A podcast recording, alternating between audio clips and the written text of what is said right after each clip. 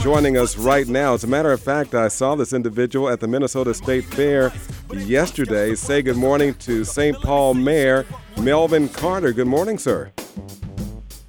Hey, good morning. Good to good to see you yesterday. Good to hear your voice this morning. Good to hear you too. And uh, you know, you're making a lot of noise in the city of St. Paul as you always have. And uh, there are two big initiatives that really are uh, they appear to be really close to you. One of those is uh, curing homelessness in the city of St. Paul. Can you talk about that?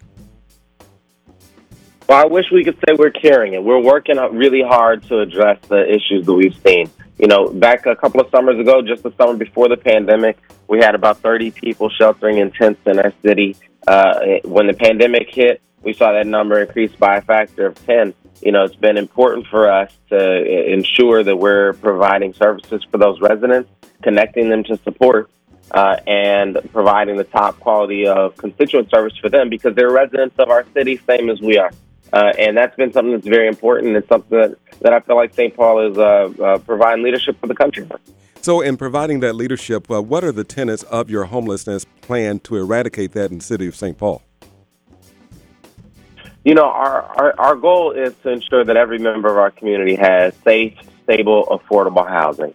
And so, you know, we take a really high touch perspective. Uh, we, you know, have shifted from a names approach uh, sh- shifted to a names approach from a numbers approach uh, so that our counselors, our outreach folks, uh, spend an enormous amount of time engaging folks who are uh, sheltering outdoors um, and connecting them, uh, understanding their stories. Everybody has a different reason why they're, you know, why shelter doesn't work for them. So identifying permanent solutions that meet those individuals' needs is, is really critical. One of the things that's really, I think, important to note you know, that and this is the case for St. Paul and Minneapolis, we end up having uh, more supports for individuals who are housing insecure, and so you know than than some of our suburban or rural uh, partners do. Mm. Uh, and so, what do you do if you lose access to your housing in Greater Minnesota or in a place that doesn't have those levels of supports? Uh, you move to the Twin Cities where they where they do have those levels of support. So one of the things uh, that you know we're really uh, intentional about is making sure that our partners at the Capitol, the governor, has been a great partner for us. Uh, because without state support, without regional support, the Twin Cities ends up trying to hold up a whole region, a whole state of need, and that's going to be unsustainable. So you just released your budget. Where what is the line item uh, in your budget for this particular initiative? What does it cost? You know, it's uh, this. This is something we've been investing in over the last few years uh, because it's so critical. Uh, we've added outreach staff. Uh, we've added kind of what we call our uh, HART team, homeless assistance response team, to make sure that we're connecting individuals who are in crisis, individuals who are sheltering outdoors, with the resources and supports that they have. Mm-hmm. Uh, we've had to build the capacity to uh, help facilitate uh, the closing of tent encampments, for example. Uh, we only close tent encampments if we have a warm, safe, clean space for every individual uh, to sleep that same night. Uh, and so that's a, a, pretty critical capacity that we've built. Uh, and this is helpful uh, because at some level it saves us money as well.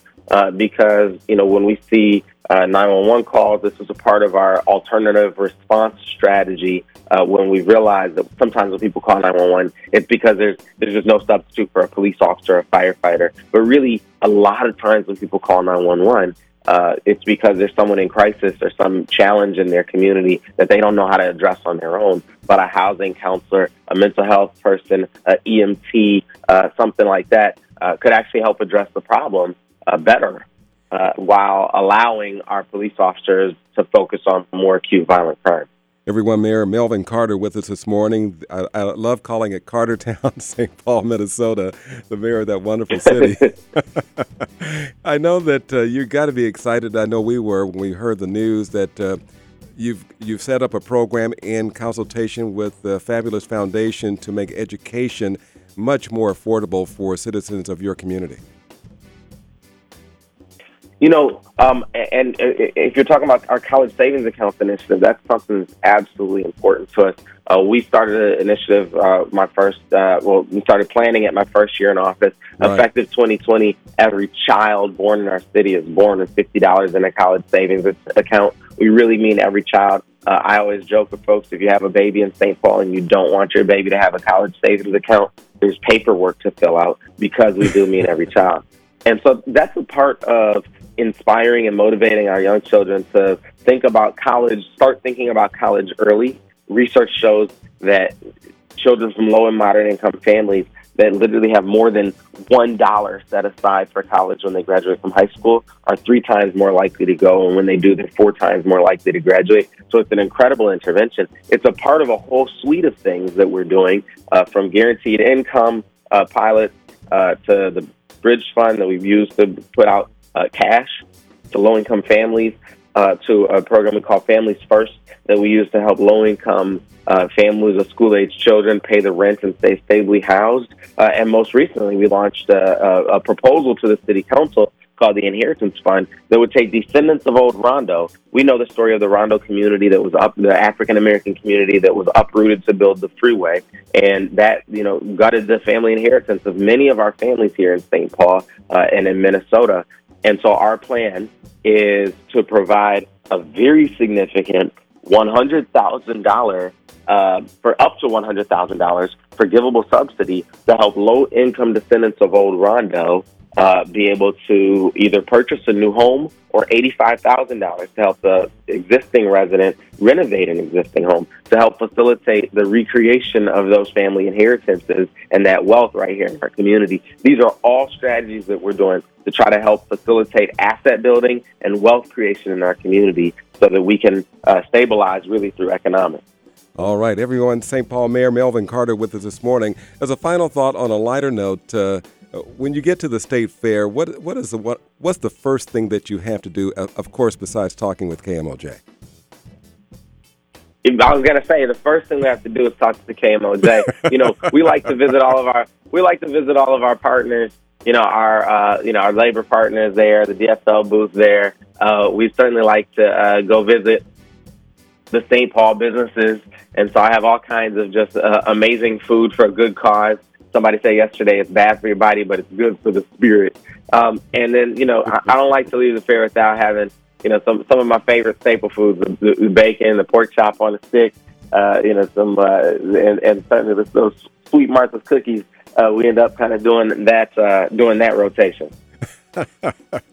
Sweet Martha's got a corner on the market, I'm telling you. You know, we've, we've covered, covered a few yeah, things really here this, do. this morning. Is there a final thought that you'd like to leave for the citizens of St. Paul and, of course, folks listening around the country that we've not yet touched on that you want to make sure is perfectly clear for those listening this morning?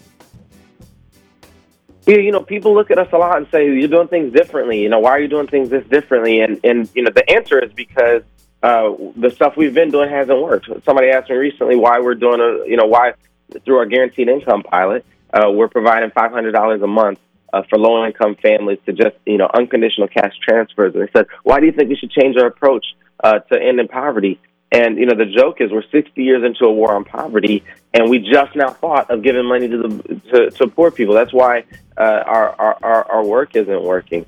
All of this comes together, Freddie, in a strategy um, that I think of as sort of shifting the way we approach city building. We've been told forever, and I think it's true, that the important jobs of a city are public safety, uh, infrastructure, and economic development. But we've been sold these uh, approaches that always work against the folks in our community. Uh, public safety uh, is about kind of hunting down the bad guys and rooting them out of town. Uh, infrastructure is about building a freeway that uproots our African American community.